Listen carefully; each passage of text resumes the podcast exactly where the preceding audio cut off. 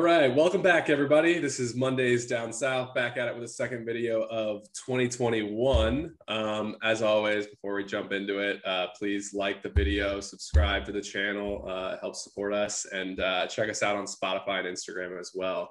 Um, but I won't uh, delay anymore. What's up, gents? Happy almost weekend. What's up, E? How you doing, man? Just getting through the week. All It's good, been a man. long one for me. So, and obviously before the uh before the podcast started, Sai was talking about his crazy work schedule. So, I'm assuming it's been a long one for you too, Kuna.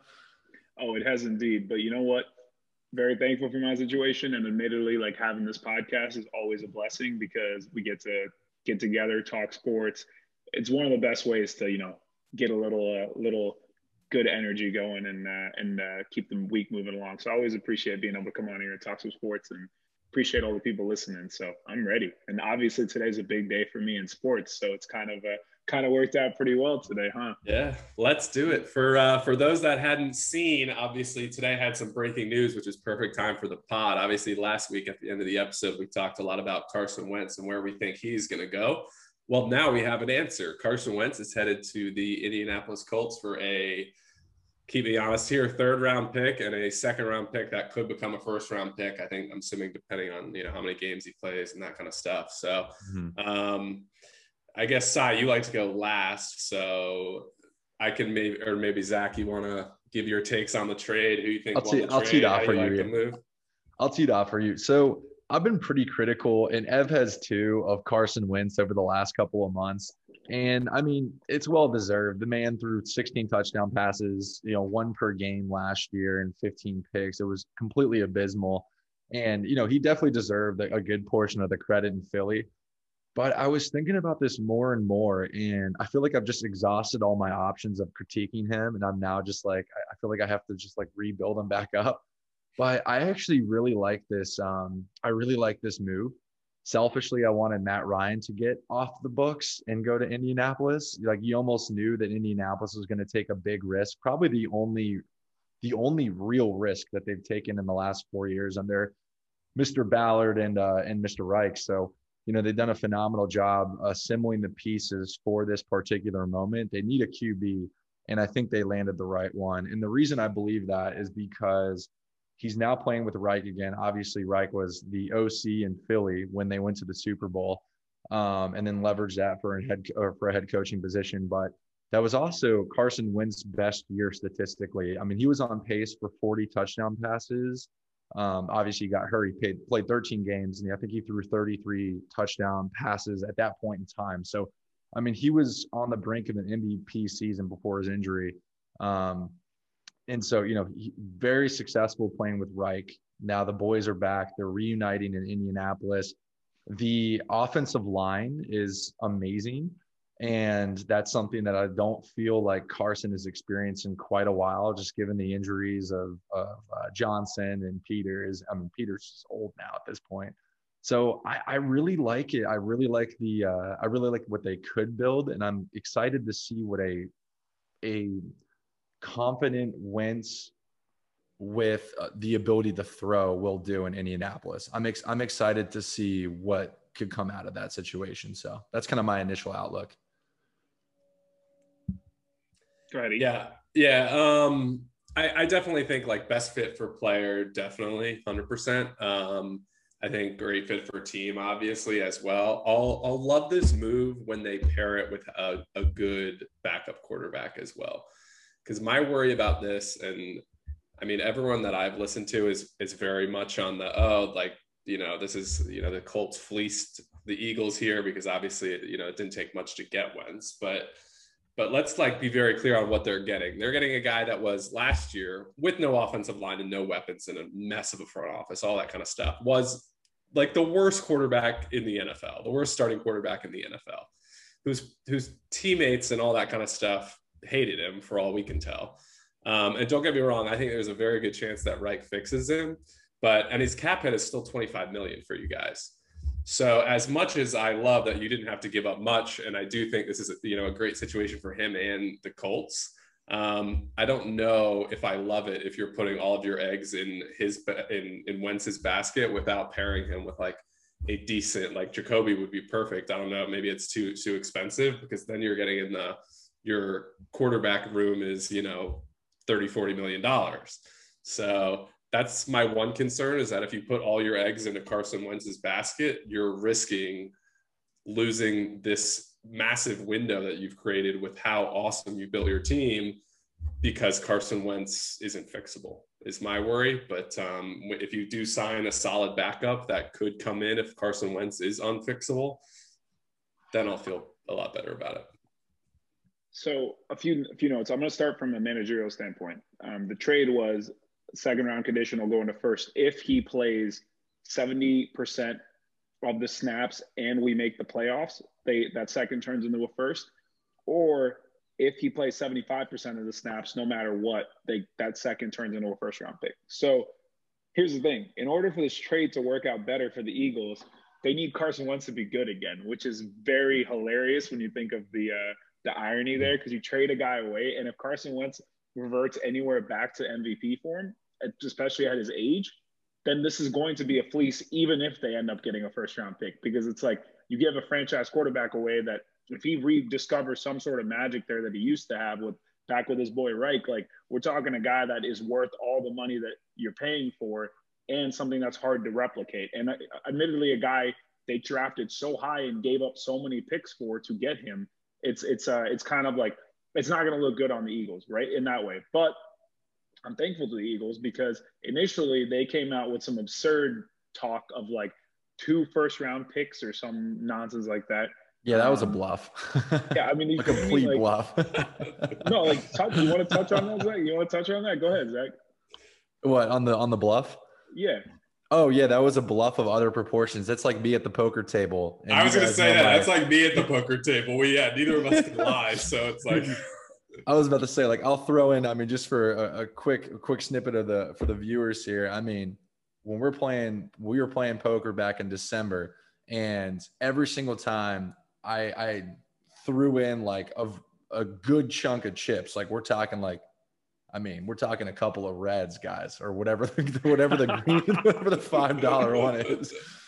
And every single time I did that, so I would take this long look at me. And of course, I've gotten like a couple of other guys in the fold, complete bluffing. So I would take one look at me, shake his head, and then just match me. And I would I would come up without even a pair. So you know, I know exactly what Philadelphia is doing in this particular example. But yeah, go go ahead, Sai. Sorry for interrupting you there. No, I was just I was just cracking up because like they said that, and then you look at Matthew Stafford's price tag and you look at Carson Wentz's price tag, right? Stafford two first round picks, another quarterback that obviously command a lot of money, and another pick. And then Carson Wentz is a third and, and, and uh, high second. It makes sense because Stafford has been more successful recently. But when you look at when you look at Wentz, like we're talking about a guy that was like this close to being an MVP. And admittedly, it's been a couple seasons since, since that's happened.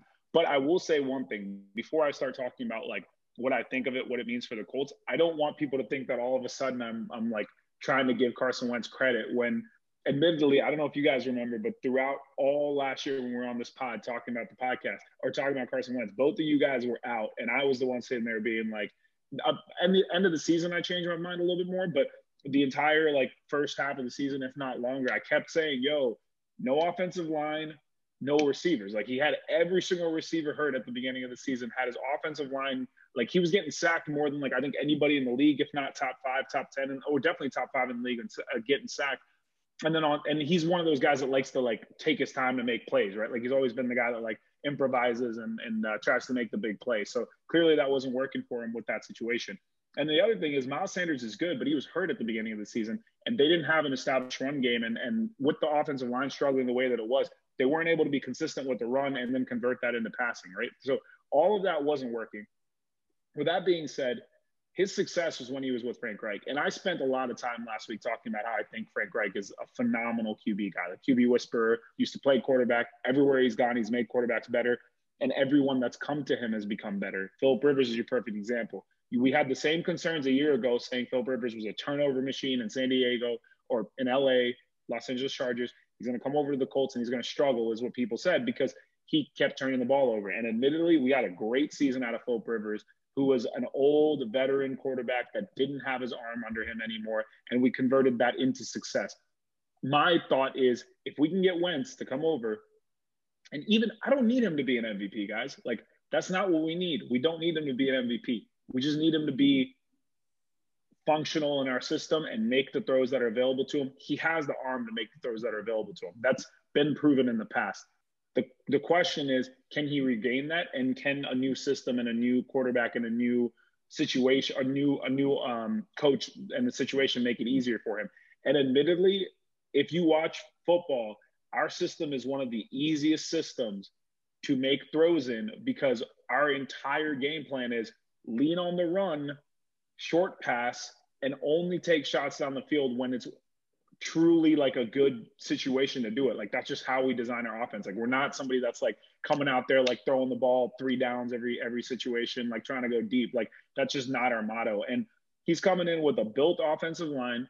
You got Jonathan Taylor, who just rushed for 1,100 yards and, and caught 300 yards receiving in his first season as a rookie. You got him, and then you got Nyheim Hines in the backfield, who's going to be the perfect complement for a guy like Wentz to, to take some pressure off him. You got one of the best offensive lines in the league, and you got a st- solid defense. I'm super excited. All that being said, I'm super duper excited because I thought he was going to cost more than what he cost. And our alternative options, I don't think would have been as good because, yes, there's more risk to this in the sense of you know, he really struggled last year. Last year, I mean, people argued that he was the worst quarterback in the NFL last year in this, in his, with his numbers. He really did. But the upside is so much higher than anyone else that we could have gotten. And Ev, like Ev said, it's important to to be wary of having somebody else that's a, that's like a um, a backup to to replace him. But was it worth the picks that we gave up to take this risk? I 100% think it was. Like if it was like a guaranteed first round and a guaranteed second round, or like you know two second rounds and a, or three second rounds, I would feel much different because I'd be like, dang, this is like this is a little bit more uh, nerve wracking in the sense of it. And then on top of all that, guys, we got Carson Wentz, and our cap room right now is at 140 million. The NFL cap they're saying is going to be 180 million. So we still have 40 million in cap room. We're still going to be top six to top eight in cap room, even after getting Carson Wentz. That's why I love Chris Ballard. That's why I love Chris Ballard. That's why I love Chris Ballard. That man from day one since he came into that front office has always made the right moves in the sense of his signings, in the sense of his drafting, in the sense of how he handles money with his players, in the sense of who he's traded for. So if there's something that I'm going to do as a Colts fan, and I bet you 100% of Colts fan, or not 100, but majority of Colts fans would agree with me, we're going to trust Chris Ballard and, and uh, Frank Reich. And our number one concern now is we need to go get a left tackle because Anthony Castonzo retired. I know that's what Ballard's going to do. I know he's either going to draft one or he's going to move Nelson over. he's going to do something, and we're going to take care of that. And then the other thing is, guys, we have 40 million in cap room. Address backup quarterback if you need to, or draft a quarterback, or maybe we actually trust Jacob Eason to be that backup. Maybe who knows? But the other thing is, we have 40 million. T.Y. Hilton's a free agent.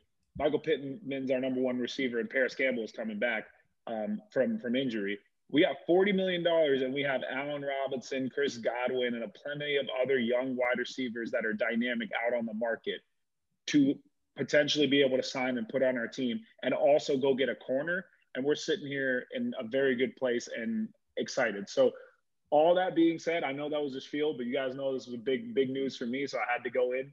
I'm very happy with, with the decision. And I trust Ballard wholeheartedly. I trust Frank Reich wholeheartedly. And I trust their coaching staff wholeheartedly because they've given me no reason not to trust their ability to evaluate and develop and grow players since the moment they've taken over as our front office. So I'm super excited. Like I can't wait to see what Wentz is going to do with us next year. And I believe he's going to be a really like a really good quarterback. I'm not going to say he'll be an MVP, but I believe he will be a good quarterback with Reich. That's just my faith in Frank Reich. That's just how I feel. If I was a betting man, I would say it'll work. Um, to your point, maybe not MVP level, how he looked at one season. If I was a betting man, I would say it worked. But I think you hit the nail on the head. Like even if Jacoby Brissett was your quarterback, with what you talked about, with how good the line will be when you make some additions, you know, like you said, I, I expect them to get a Robinson, a Golladay, or whoever, whoever they want. Um, like Jacoby Brissett could probably win 10 games with how good the rest of that team is. And then Wentz has that ability to take you to like, you know, 14, like elite, elite status um, and if you have that backup, then worst case, you know, you could go to that and just be a, you know, solid playoff team as opposed to a, you know, elite team maybe. But yeah, we'll see what happens. I mean, in 2019, Carson Wentz statistically was 27 touchdown passes, seven interceptions, and that was with Exactly. I mean, running backs that I, I don't see. I, I, mean, Miles Sanders is, is a really good running back, but I mean, I almost see more potential in Jonathan Taylor in terms of an NFL standpoint um, and, and, and injury prevention, I would say. Also, you take a look at the uh, offensive line is incredible in Indianapolis, something that Carson has not been used to in, a, in quite a while. And he was still putting up those numbers in 2019. I believe they won the division, and maybe Dallas did. I, I can't I, I can't remember off the top of my tongue. But overall, I, I'm really excited about this opportunity, and I do think that does that like I would argue that that would solidify Indianapolis as the AFC South contenders. Tennessee is obviously going to be right around the corner, and I, I don't necessarily t- see them taking too many steps back, but I do now see Indianapolis kind of solidifying that position at the top of the AFC South. What do you What do you guys think about that? I think you're giving this move way too much credit when you say that, though, because I agree it gives them a higher ceiling, like Sai said, but the floor also drops until you get that back up. Does it though? Yes, it hundred percent does. Well, let me let me ask you this though. Let me ask you this though. Remember the talk about Philip Rivers, right? Here's the thing with Philip Rivers. It's not like he came in and was like amazing, like Philip Rivers of like you know four or five years ago, where he was like you know a top five, top seven quarterback in, in the NFL. Philip Rivers played good, not great. Go look at his numbers. And if you watch him, he wasn't like, you know, making like 40 yard throws down the field or anything like that. We won 11 games with that version of Philip Rivers. The Philip Rivers who a year ago led the league in interceptions and, um, you know, didn't seem like everybody said his career was over. We won 11 games with him. And that's my point. Like, I'm not even, I'm not even. That's also my point, though. What, what, what is it? Because it like Philip Rivers, he by the end of the season, he wasn't really making mistakes. Like even a Jacoby Brissett, as my point, could win 10, 11 games on how good that team is going to be around him. But if Wentz, if what they say about him as a leader is true, then players won't play for him. Like it'll just be a mess, which is how you could potentially fall out of a playoff spot. That's where the floor drops. And like I think you're underappreciating how, and I get the line was awful. He didn't have weapons, but like he was worse than Mitch Trubisky last year. Like he was that bad. Yeah, but and who was who was he throwing to? The number his number one receiver was a quarterback in college and Greg but, Ward. but there have been so many. There have been so many. And and not to compare like him to like the great great quarterbacks, but like so many quarterbacks through the years have had nobody and they've been fine. Um, I mean, I can't really you, think of many. I can't really think of many with no line and no receivers. Uh, like you know that that that just and bad. Like, honestly, like we got to blame the coaching last year too, man. There was like eh, overarchingly there was there were struggles across the board for that for that team last year. There's a reason they have a new coach, which ironically is was our offensive coordinator last year is now their head coach, and they trade Wentz over to us. That's like pretty funny.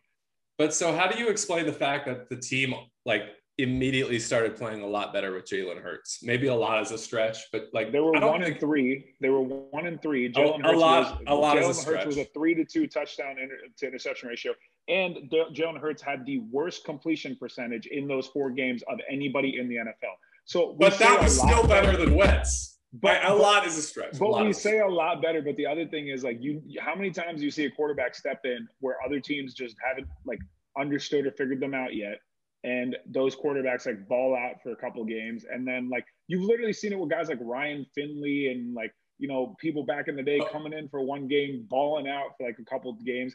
And then the next year they get paid or whatever and then they don't turn it out. I'm, this isn't even me dissing Jalen Hurts. Like I'm sure he'll be I'm sure Jalen Hurts will be good. He, he's always I think he's terrible but either but, way like I'm but my question is why do you think that happens? And this is my whole point about Wentz. Why do you think that all of a sudden these like backup guys when they take over for like big ego like bigger name starters all of a sudden play well why do you think that is because the line and the team around him they don't want to play for those kind of guys that are all about themselves and are big egos and that's what they've said about Wentz sure, like like I think our guys do otherwise we wouldn't have traded for him like here's the thing like We'll see. I trust. I trust. I'll say this one more time. I trust Ballard and Reich because there's no way they make that move unless they know that they feel that they can turn him into somebody that they can win with. And the other thing is, he doesn't need to like a quarterback needs to be a leader on the field in the sense of like how he plays the game. but we have guys that'll lead, man. Like we have Darius Leonard, we have DeForest Buckner, we have guys that are going to go out there and take that. If we bring Ty back, he'll lead. Like we have leaders. Like all Wentz needs to do is go out there and learn to be coached. And the one report you will always see is the one guy that he always listened to and was always coached by and was willing to be coached by was Frank Reich. And he very clearly made it very clear that he wanted to come to Indy. So I just feel like it was a perfect fit. Like there's no there like it literally couldn't have worked out any better. I don't disagree, just playing devil's advocate, but like those are the types of things like those reports are true and they don't fix that, like it's not going to work, period. So, so Ev, I see what you're saying, but I think you might be reading too much into it because, like, okay, in terms of like the example that you brought up with Wentz playing horrendous, and you're right, he played completely horrendous in those first what 10, 11 weeks before they ended up giving tossing or toting the rock over to Jalen Hurts, and I mean he had a pretty decent season for a rookie, definitely. Um, but that rejuvenation and like the team rallying behind a player or like for example like a coach that recently got fired like there are multiple instances this season where Houston and Atlanta, like a, a, head coach got fired, and then the very next week they completely stopped their losing skid and they won. It, like literally the next week with both Houston and Atlanta when they fired Dan Quinn, they fired Bill O'Brien. So my thing is, that I don't know if it's necessarily a player or, or a like it, it's not just like a player like it wasn't like Jalen Hurts was playing substantially better than Carson Wentz. He was definitely playing better, but I think that rejuvenated attitude comes from just change. Doesn't necessarily have to be because Carson Wentz was such a bad leader here or there. I mean, you're going to see players that start chirping at players when they're not winning games. Like you saw it with Kirk Cousins in Washington. I mean, Pierre Goff, Pierre Garcon, and um, DeSean Jackson, I mean, they weren't playing great because Car- Kirk wasn't getting them the ball. So they started publicly destroying him. And then obviously everything fell on Kirk's hands. My, my thing on the matter is you never heard any of that chirping when they were winning games and they were winning divisions for what, three of the last four years prior to this year. How much of that was Wentz involved with?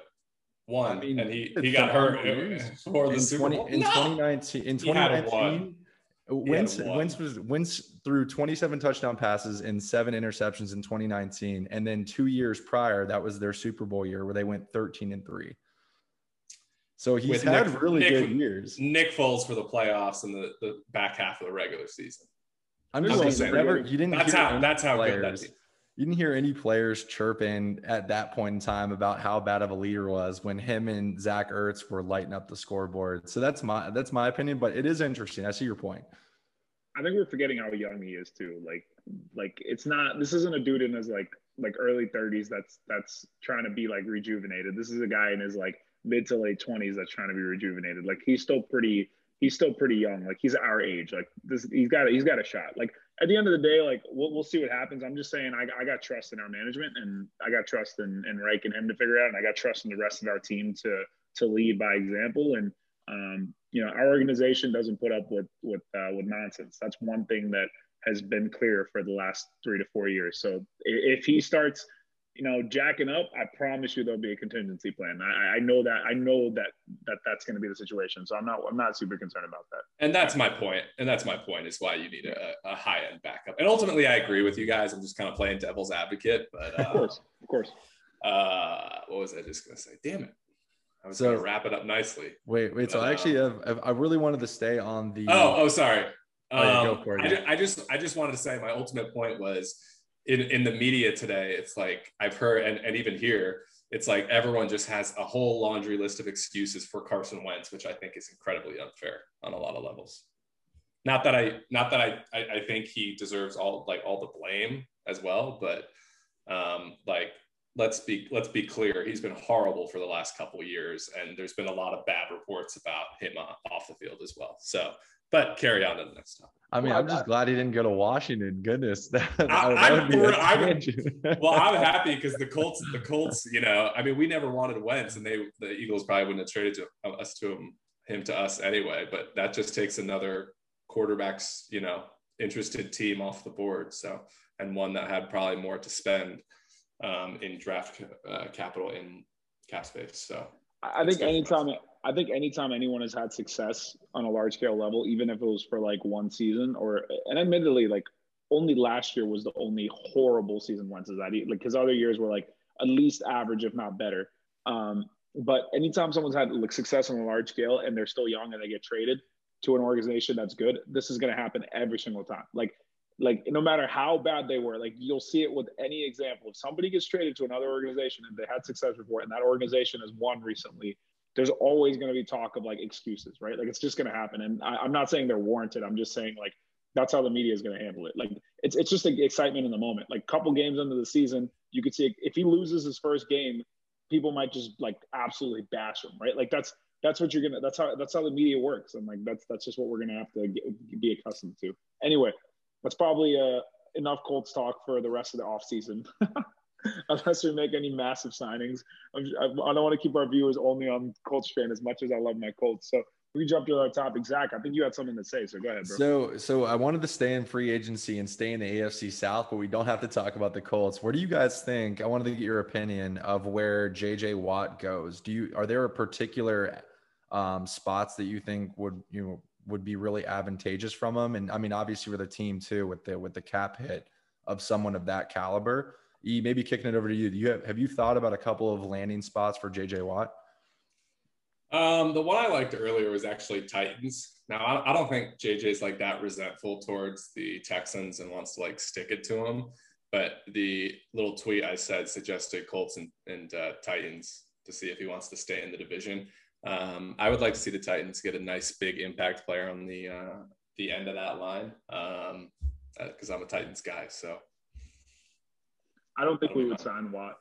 Yeah, I don't think I don't I don't think Ballard would put the money into Watt, and it's not because Watt's not good. It's just it's not Ballard's mo unless you can get him on a discount because he's willing to come try to win with the Colts. And I just don't think he would take a discount to play with the Colts. I think if I had to guess, I would be surprised if he didn't of course, Colts Titans have, have Super Bowl aspirations, so that's why it makes sense that people would talk about him. I'd be shocked if he didn't go to a team that wasn't clearly entrenched as a playoff, you know, caliber Super Bowl competitive team. And my mind goes to Wisconsin, obviously, with his Badgers connection and his wife being in Wisconsin. Obviously, Green Bay, you know, the veteran presence of Aaron Rodgers and Davante Adams and these guys like I could see him wanting to have a good time and playing with Za'Darius Smith and uh, um, the other Smith together and, and kind of create a nice little um, nice little combination of rushers over there.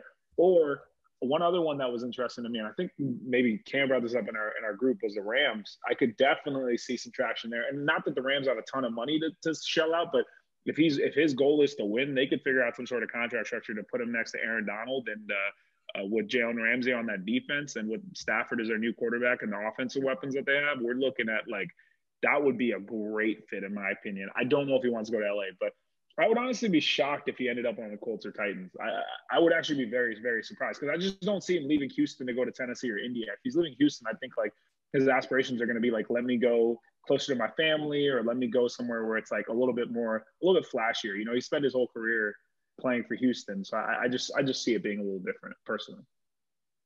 Yeah, I could see Packers. I really like that one. I think it would be really interesting to see JJ Watt and uh, Aaron Rodgers play together, you just even if it's for a couple of years.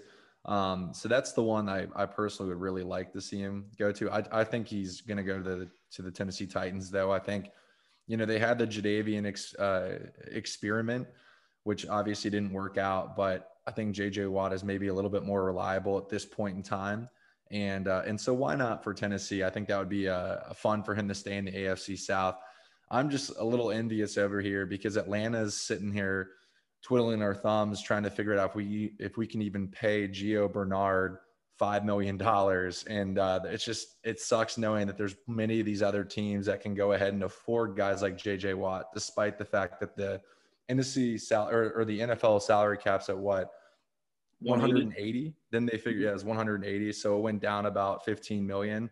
So I mean that is just bad news bears for for Atlanta, knowing that we're paying Matt Ryan and Julio 60 million of that 180 million. so we've Start got a trading, whole variety baby. of issues. Start trading. I saw a rumor, Zach, about Calvin Ridley to Washington. It was just some nonsense, like arbitrary uh, trade rumor, but I was like, oh.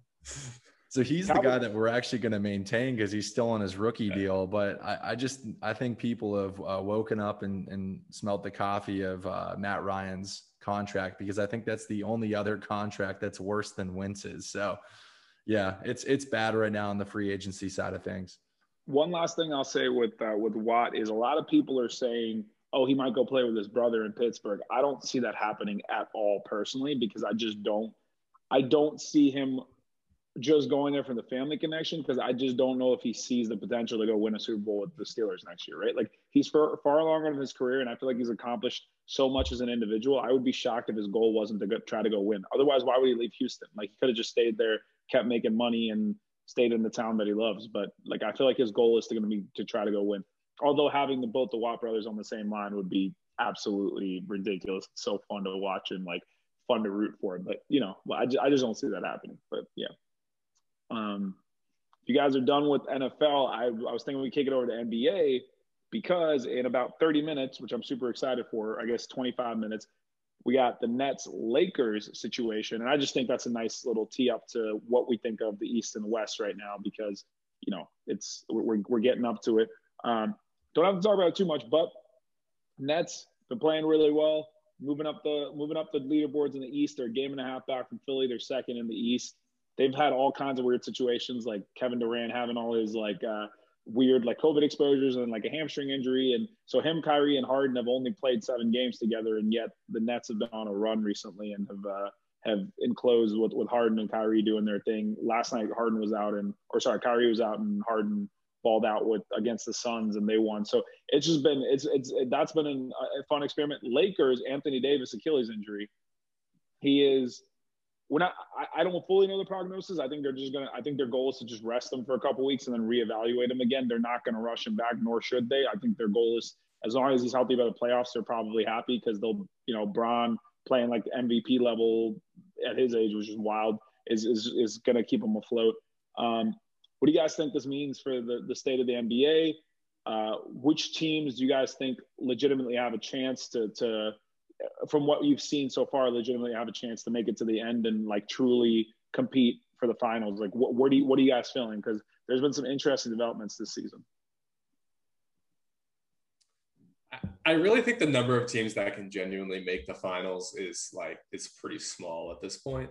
Like if I look at the East, um, like I think ultimately when it's all said and done, the Nets will get there. I think the Sixers could. Um, I'm not even convinced the Bucks could. Mm-hmm. I was talking to uh, shout out Kevin Smith about this the other day. He's very anti-Bucks, um, and they just have not looked good lately. And I'm not even convinced that they can make the finals. Obviously, they've always had problems in the playoffs, um, but even this year, like they don't look that good in the regular season. So I'm not even convinced the Bucks can make it. Although that would probably be your third team for sure. So one of those three, I think ultimately the Nets would get it, but I think the Sixers could.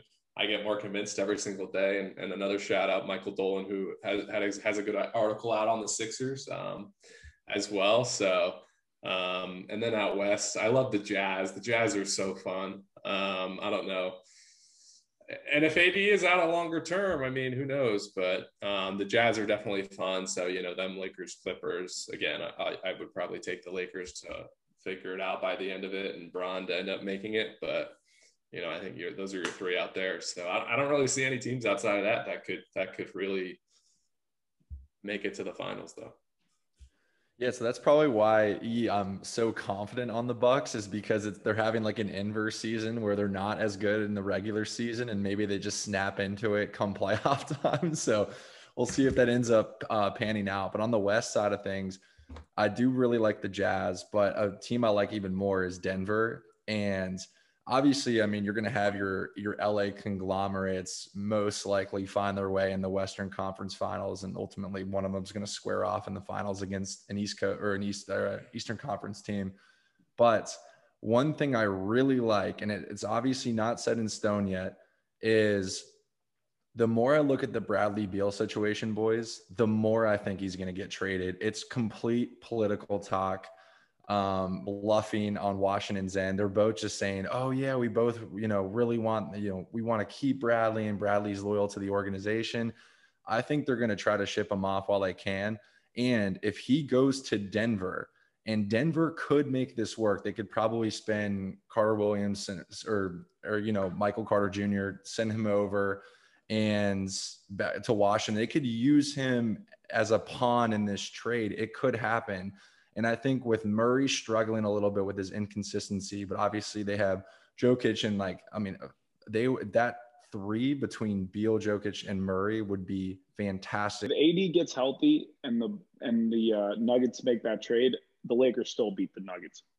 Like, and I, I feel very confident in that because defensively, there's nothing they can do. Their problem last year was that Anthony Davis and LeBron James were taking them to town down low because there was nothing, absolutely nothing they could do. And making that trade arguably makes them worse defensively. No disrespect to Bradley Beal. He's absolutely amazing. Again, I think he's one of those guys that just doesn't get enough credit because he's stuck on the Wizards, but the man is averaging like 34 points per game. And admittedly, if you're a great offensive player and you're on a team that allows you to shoot the ball as much as you want, your numbers are going to be inflated a little bit. So that that's that part of it is, you know, his usage is wild. But I just think like even then the Lakers would still beat them if they had AD. Um, I'm with Evan on the Jazz train. Like, there, you can't sleep on the fact that he won 17 of their last 18 games or something like that. Like, it is wild how good they've been playing, and it makes so much sense because their chemistry is is arguably the best in the NBA. The way that team vibes with each other. Mike Conley is is stepping it up after being there for a year. Donovan Mitchell's on a mission. Um, you know, Gobert's got his got, got the big man presence down low. They're just a well-rounded, well-oiled, deep team. That's a team that could really get fits if AD is out if AD is healthy, like the only team I see beating the Lakers is the Clippers. The only team I could see beating the Lakers is the Clippers, and that's if the Clippers like play next level in the playoffs. Because even the Clippers, who are supposed to be a team full of depth, have not had the greatest contributions from their from their like role players. Like Lou Williams isn't playing the way that he that he was a year or two ago. Like Montrezl Harrell's on the Lakers now. You know, like the Lakers got better from last year, and and the Clippers got worse. And AD, if he comes back, like you're looking at a Lakers team with LeBron arguably playing maybe better than he was last year in the regular season in, in the West. On the East, the Sixers, I'm with you, Ev. Like they're the team that I see, like you know, being that competition for the Nets. Um, I mean, they're the one seed, so technically we should say the Nets being the competition for them. Embiid has been incredible. Jokic has been incredible. I don't want to take anything away from him. Jokic is like unreal as to how, what he is doing as a big man passing the basketball and also scoring it like like nobody's business. He's been unreal but the best big man in the NBA right now is is Joel Embiid, and he's one. He's arguably a top five player in the NBA right now. With the way, not even arguable, he is a top five player in the NBA right now, and the way he's bringing it every day, and and his versatility, his ability to space the floor, the way he's playing defense, the way he's playing offense, like his, his production, like they barely lost when he's been on the floor. The, the only losses they've had recently is when is when Embiid hasn't played. So um, Sixers are, are, are a really really tough out. The only thing I will say is K- Kyrie, KD, and Durant are all healthy and on the floor, and that team starts getting more and more chemistry on the defensive end. How is anybody, with the exception of the Lakers, going to beat them four times? Like, how do you beat those three together four times? And everybody said chemistry wise, it was going to be, oh, they're going to struggle to figure it out. Like, everybody knew defensively they're going to struggle initially, but offensively, they were like, oh, they have two ball dominant guys, and then you know they have to work with KD and make it work. And they've been the best offense in the history of the NBA since since day one of them playing together, and all of them are balling. Like Kyrie's averaging like 28 since Harden's been there. Harden's averaging like 12 assists since he's been there.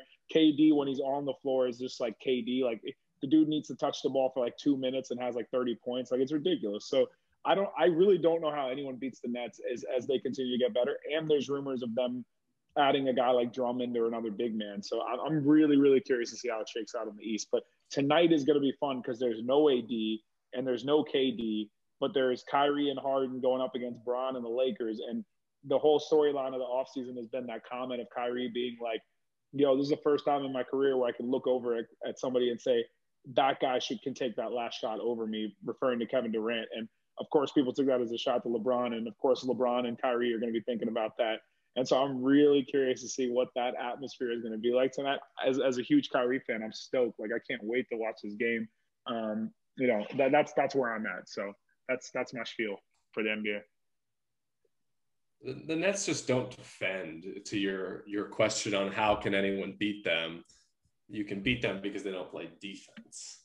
Period. I mean, they're one of the worst defensive teams in the NBA um, at this point since that trade, if I'm not mistaken. So, but but Zach, uh, I think you were going to say something.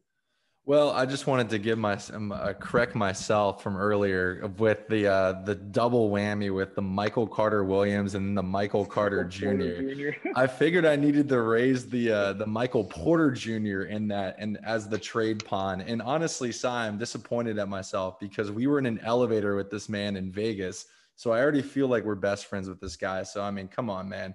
Um, Dude, Michael Porter Jr. is about to drop 50 tonight because you said his name wrong. Like, yeah, every, every, time Zach says somebody's name wrong, yeah. the dude goes Jordan Jefferson, bro. Like Jordan Jefferson, Jordan Jefferson. That dude could have been rookie of the year since Zach started calling him Jordan Jefferson. yeah, exactly. But um, I my only other point. Uh, oh, sorry.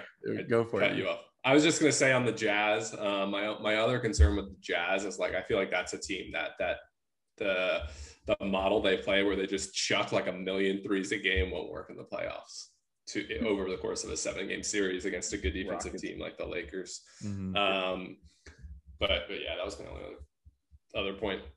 I guess my final question on the Nets is when James Harden came to Brooklyn, did you honestly think that he was going to take the point guard duties because I oh, always figured that Kyrie was going to be point guard and James Harden was going to kind of play that similar position in Houston, where I mean, he was dribbling the ball up, but Russell had demanded it so often that I felt like James was just taking more of a predominantly shooting role. But I, I, I guess I was wrong about that, but I always thought that Kyrie was going to be the sole point guard at that organization. Did you guys feel the same way or not really? Kyrie's a shooting guard. Like he has been since the beginning of his career, just labeled a point guard. It's similar to like a lot of other guys that are scorers, but you know, they bring the ball up, right? Like he's a shooting guard that brings the ball up. That's what he's been his whole, whole career because mm-hmm. the dude is arguably, especially for his size, the best three level scorer in the NBA and his ability to maybe the only guy better than him is Kevin Durant in the in his ability to score at all three levels, like under the rim with his layup package, the way he approaches the rim, the way he shoots the mid range and the his three point. Currently, right now, I don't know if you've seen his numbers. The guy is shooting 53% from the floor as an undersized shooting guard. He's shooting 44% from three, uh, sorry, 43% from the free throw line, and he's shooting 92% or 93% from the free throw line. His efficiency at his size is, is absurd because he's a scorer. Like that's what he does. And I think Harden taking the weight off and just being the guy that can distribute. And here's the thing everybody talks about Harden being ball dominant. And this has been my argument my whole time for James Harden, where I say, like, why does Steph Curry get so much credit, but Harden doesn't? Harden is one of the best passers in the NBA, and he is proving it right now in Brooklyn, where he says, I don't care about my 30 points a game. I'm to go let the game come to me and do what I need to do to win and do what I need to do to be efficient in the offense.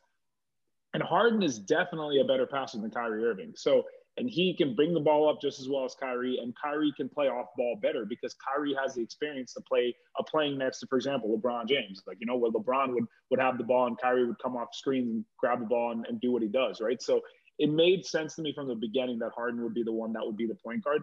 And admittedly, there's moments where it's like, all right, Kyrie, you're hot, like take the ball up and do your thing. But I, I, I like, and I mean this with no offense, Kai, he's my favorite player, but I trust Harden more to like make the right play and Kyrie to be the guy that scores. And, and it's, it's worked beautifully for them. Like Kyrie's getting his shots. He's averaging like 28 points a game since Harden's been there. He's scoring super efficiently. Harden is racking up assists. The offense is just unstoppable for periods of time. And this is a um, like Zach. Uh, my quick hit for you is is, uh, is Kamaru Usman the best pound for pound fighter in the UFC, not named Khabib? Mm. I would say at this point in time, yes, because he's fought legitimate competition. He beat Tyron Woodley for the belt, and he's defended his belt multiple times against the contenders, right? Colby Covington, Jorge Masvidal. Obviously, he wants Jorge again, uh, just because that's a big money fight. But I just don't see that fight going any differently. I mean, Kamaru is just such a beast from a wrestling. I mean, he comes with a wrestling foundation, but he's a phenomenal striker, and his jabs feel like right hands. Like when he lands that jab, oh my gosh! That I mean, he just sent Gilbert Burns flying. So I'm not sure what they're going to try to do with him. Ev, he has vowed to never fight his his Nigerian brother and Israel Adesanya. So they, oh, really? it's not like he's going to move up a weight division and fight Israel, who's the current champion. Uh, like you know, like Conor, when Conor had starched the 145 pound division, he then went up to 155 and he was playing with his food then with Eddie Alvarez. Quick, easy victory in 155. Kamaru is almost limited to that degree because he can't cut weight because he's already naturally a big 170 guy. He's not going to go up to 185 so the reason why I think he is the best pound for pound guy is because he's just going to continue to dominate people in his division. But what do you think? What are your thoughts on it? I love it. It's hard. I mean, I'm kind of anti Jon Jones, plus just because of inactivity, I almost think he can't count, even though he's like arguably, you know, the goat. Mm-hmm. Um, and yeah, I think Kamaru, like he gets slept on, but he genuinely deserves to be in that conversation. Like Adesanya is on his way there, but he hasn't done enough yet to, you know, he's just too uh, hasn't have enough fights under his belt to deserve it, but um, yeah, man, I think he deserves that kind of talk. That well, that jab on Gilbert was ridiculous. Um, and I'm I'm the Masvidal fight, man. It's hilarious because usually like UFC fighters they like talk up this scenario of oh I've been like trying to get this fight and the other guy keeps backing out, and usually I think that's all talk. But in this case, you know it's hundred percent factual that Kamaru obviously it's a huge payday. Plus, he was talking about how obviously Jorge he took that fight on six days' notice because he has built an excuse. So it's like he gets a, a, a crack at him. Um, but you know, if he loses, he has a million excuses he can bring up. So that's why you know he wants that second chance at him to destroy him like he did the first time and probably knock him out this time without that excuse. And you know that Jorge's over there like wanting no part of it. So I wholeheartedly believe that this fight will not happen because Jorge wants nothing to do with it because he knows he can't even can't even lay a finger on that guy. So now what would be interesting is your boy Zach. Komchek. Oh yeah.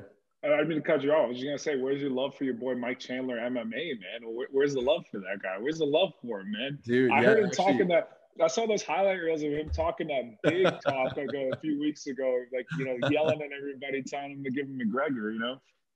That's right. So I actually am I'm really appreciative you brought that up because Mike Chandler went full Ric Flair in the post game interview or the post fight interview, I should say. But Mike Chandler, congrats on the victory. Thank you for being a uh, a podcast snippet listener. Um, and, and, giving us great feedback on on some of the uh, the the clips we sent your way. But overall, we'll see what he ends up doing in the lightweight division. But uh, but Ev, final thoughts on UFC before we we end it here. What do you think about Komchek and Leon Edwards? Do you think they end up fighting each other? do you think they end up fighting Kamaru at some point in time, or both? I hope so. I mean, it sucks they had to call that fight off. Um, that was going to be an awesome one, but you know, we'll see what happens. I mean, Leon deserves some kind of an opportunity. Like he's Definitely. been waiting in the wings for a long time, and they, they can wait on on Khamzat. You know, he's so young and, and you know has so much stardom to reach. So um, hopefully, Leon gets some kind of a big opportunity. Um, I guess.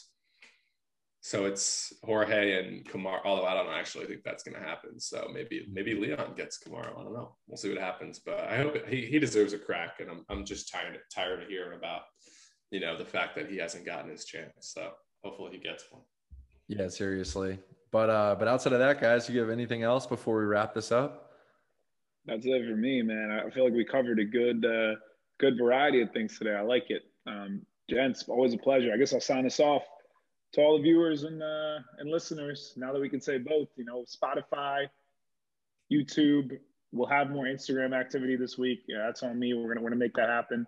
Um, looking forward to having more and more episodes and getting a little more creative as we get closer to other seasons and further away from other ones. MLB coming up soon. More more exciting news with NBA. And of course, we'll be talking NFL for as long as we can talk NFL. We'll make stuff up to talk about when it comes to NFL. With that being said, ladies and gentlemen, that was Mondays Down South.